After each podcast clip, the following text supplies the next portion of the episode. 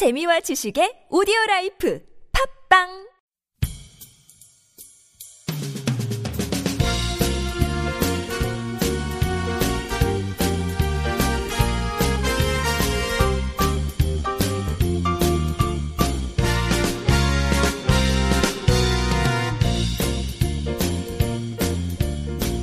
안녕하세요. 이동훈 기자입니다. 안녕하세요. 문경환 기자입니다. 우리가 이제 아침마다 쓰는 게 있습니다. 네. 세수할 때마다 쓰는 비누가 네. 있죠. 그렇죠. 네. 비누를 뭘로 만드는지 아세요? 비누는 기름으로 만들죠. 아, 그런가요? 아, 그렇군요. 비누를 기름으로 만드는데 그냥 기름으로 만들면 얼굴이 기름칠이 되는 거고 네. 기름에다가 이제 그 수산나트륨을 섞어가지고 만드는 걸로 저는 알고 있는데 정확하게 네. 사실 모르겠어요. 제가 뭐 비누를 만들어 본 사람은 아니라서. 저도 그렇게 알고 있습니다. 수산나트륨을 그 지방이랑 이렇게 하면 비누화 과정이라고 해야 되나? 이런 것들이 이루어져가지고 비누가 만들어진다고. 네, 그렇죠. 그러니까 원래 비누의 기본 방식은 물에 친한 분자와 기름에 친한 분자가 서로 결합이 돼 있어가지고 네. 한쪽은 기름에 녹고 한쪽은 물에 녹아가지고 이 기름때를 물에 녹이는 네. 그런 뭐 그렇죠. 방식이다라고 예. 하는데 뭐 그건 잘 모르겠고 어쨌든 북한에서도 이제 비누를 만들어야 될 거 아닙니까? 그렇죠. 비누를 만들려면 기름이야 뭐 아무데서나 뭐 얼굴에서 짜도 기름은 나오니까 기름은 있는데 이 수산나트륨을 어떻게 만들 것이냐 이것도 네. 상당히 이제 문제일 것 같은데 이걸 뭐 새롭게 수산나트륨 개발법을 만들었다 이런 보도를 준비하셨다고요? 네. 말씀하신 것처럼 이제 비누를 만들려면 지방이나 기름 이런 걸 가지고 여기에다 수산나트륨을 넣어서 비누와 반응을 해가지고 이제 만드는데 보니까 2012년 10월 24일자 노동신문 찾아보니까 기름 같은 경우에는 수유나무, 분지나무 이런 그 숲을 조성을 해가지고 비누 생산에 필요한 기름을 얻고 있다고 합니다. 아, 나무에 네, 나무에서 기름을 얻고 있다고 하는 거죠. 근데 수산나트륨 같은 경우에는 쉽게 얻지를 못해서 비누 생산에 지장을 받고 있었다고 네, 그런 얘기가 있었는데 이게 이제 화학약품이니 뭐 네. 화학 공학과들에게 물어봐야 되겠네. 어떻게 만드는지. 네, 예. 저는 사학과인데 이걸 얘기하고 있습니다. 근데 이제 희천 기름 공장에서 수산나트륨 공급 문제를 해소하기 위해서 새로 기술을 개발했다라는 소식이 있는 거죠. 그러니까 그러면 이전에 있었던 수산나트륨 만드는 방법이 어떤 거냐? 크게 염화나트륨 전해법과 탄산나트륨 가성화법이 있다고 합니다. 아 그래요. 네. 네. 모르겠네요. 염화나트륨 전해법 뭐 하나씩 설명을 해주세요. 이게 뭐 하는 건지. 예, 염화나트륨 전해법은 염화나트륨 소금이죠. 소금을 물에 녹인 거예요. 소금물을 가지고 전기 분해를 해서 수산화한 나트륨을 얻는 방법입니다. 그렇군요. 그래서 소금물을 전기 분해를 하면 그 양극에서는 염소가스, 예. 음극에서는 수소가스와 수산화한 나트륨이 만들어지는 거죠. 네. 여기서 나온 수산화한 나트륨을 가지고 추출을 해서 뭐 더 농축을 하든지 이런 걸 해가지고 이제 사용할 수 있도록 이제 만드는 것이 염화나트륨 전해법이고요. 네, 이건 전기가 좀 많이 필요하겠네요. 네, 탄산나트륨 가성화법은 전해법이 발달하기 이전에 만들어진 방법인데요. 아, 이게 더 오래된 방법이네요. 네, 네. 아, 이 방법은 탄산나트륨을 일단 만드는 것이 필요합니다. 아, 네. 하긴 탄산나트륨도 어디서 떨어지는 건 아니니까. 네. 그래서 탄산나트륨 어떻게 만드냐면 소금물에다가 암모니아를 섞어요. 예. 암모니아를 섞어서 여기 혼합물에 이산화탄소를 불어넣으면 염화 암모늄과 탄산수소 나트륨이 만들어지게 됩니다. 예. 예. 그러면 여기에서 나온 탄산수소 나트륨을 정제하면 탄산나트륨을 얻을 수가 있습니다. 아, 예. 수소만 꺼내면 되겠군요. 예. 그래서 탄산나트륨을 만들어지는데 이 탄산나트륨 가지고 이제 수산화나트륨을 만든다. 네. 이런 거죠. 그런 거죠. 그럼 어떻게 만드느냐? 습식법과 건식법이라는 게 있습니다. 네. 습식법은 탄산나트륨 수용액에 과포화 상태의 수산화 칼슘 용액을 섞으면 탄산 칼슘과 수산화 나트륨 혼합물이 만들어진다고 해요. 네. 수산화 칼슘이 또 있어야 되겠네. 네. 아, 복잡하구나 이게. 네. 그래서 이 혼합물에서 탄산 칼슘을 분리해서 남은 액체가 이제 수산화 나트륨이 되는 거죠. 네. 이렇게 해서 얻는 방법이 있고 네. 건식법 같은 경우에는 산화철법이라고도 하는데 탄산나트륨에 산화철을 반응시키면 철산 나트륨이라는 게 만들어집니다. 예. 여기 철산 나트륨에 물을 가하면 수산화 나트륨과 산화철이 나오게 되는 거죠. 그러니까 오잉? 이거 신기한데?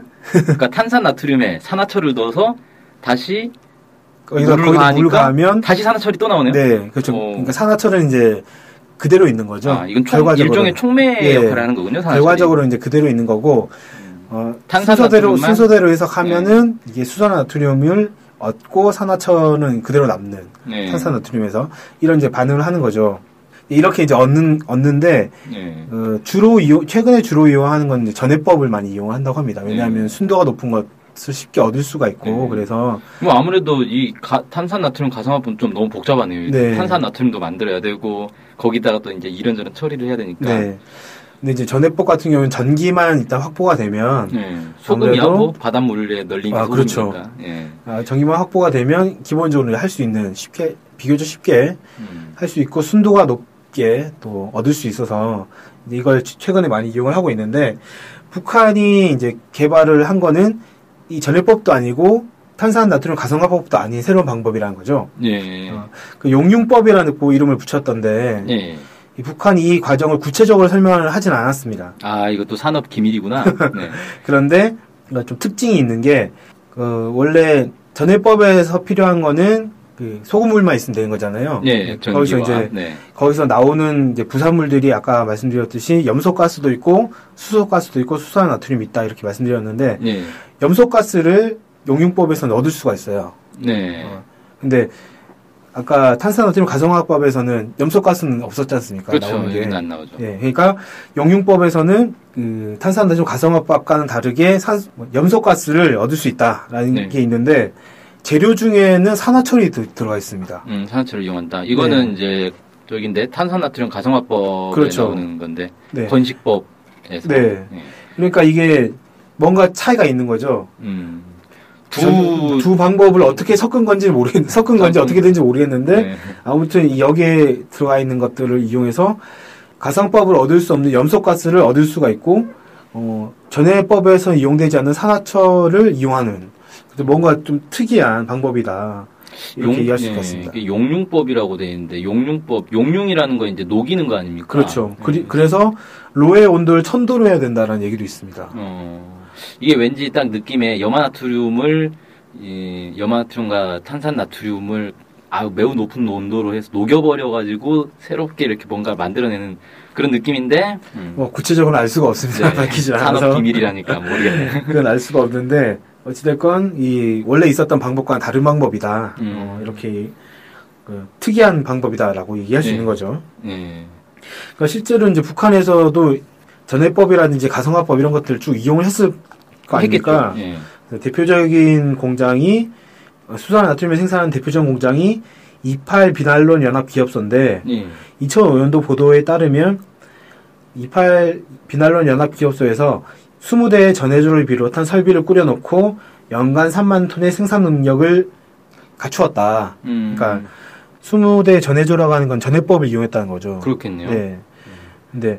그런데 아까도 말씀드렸지만 전기가 많이 사용된다고 했지 않습니까? 예.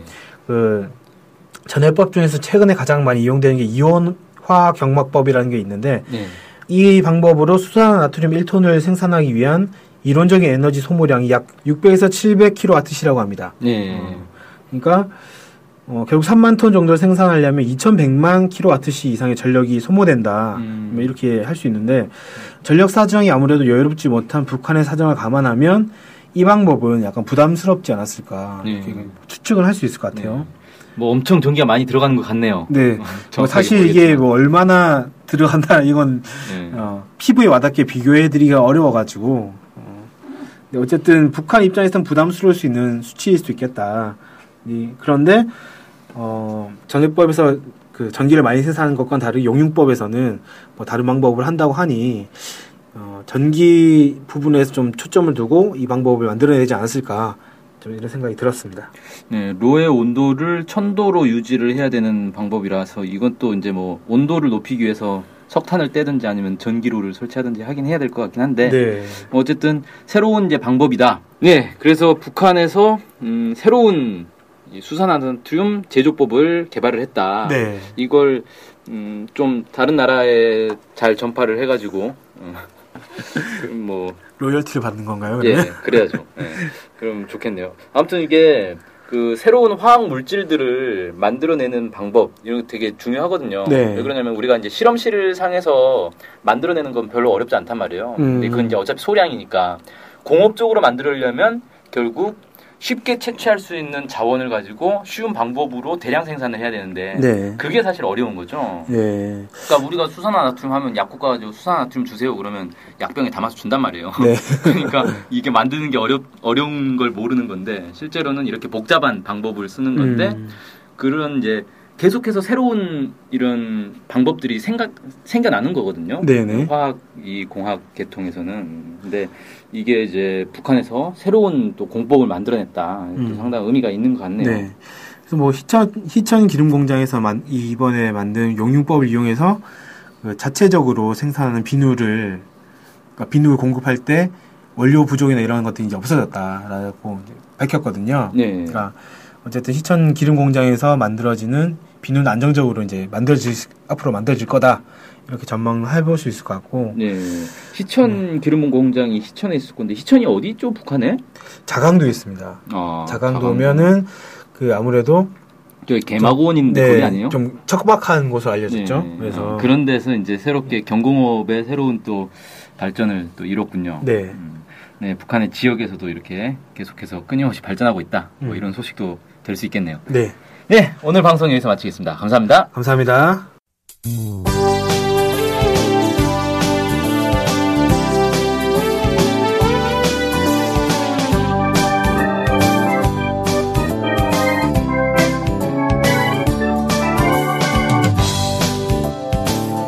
우리 NK투데이가 협동조합인 것 알고 계시죠? 네, 언론 협동조합 NK투데이죠. 네. 근데 왜 협동조합이에요?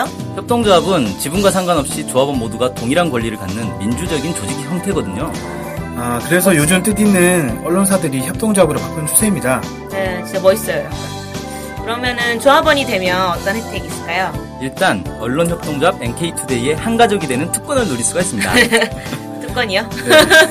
네. 네. 네. 그리고 각종 행사나 강연, 도서 판매 등에서 할인 혜택을 받을 수 있습니다. 네. 그럼 조합원에 가입하려면 어떻게 해야 돼요?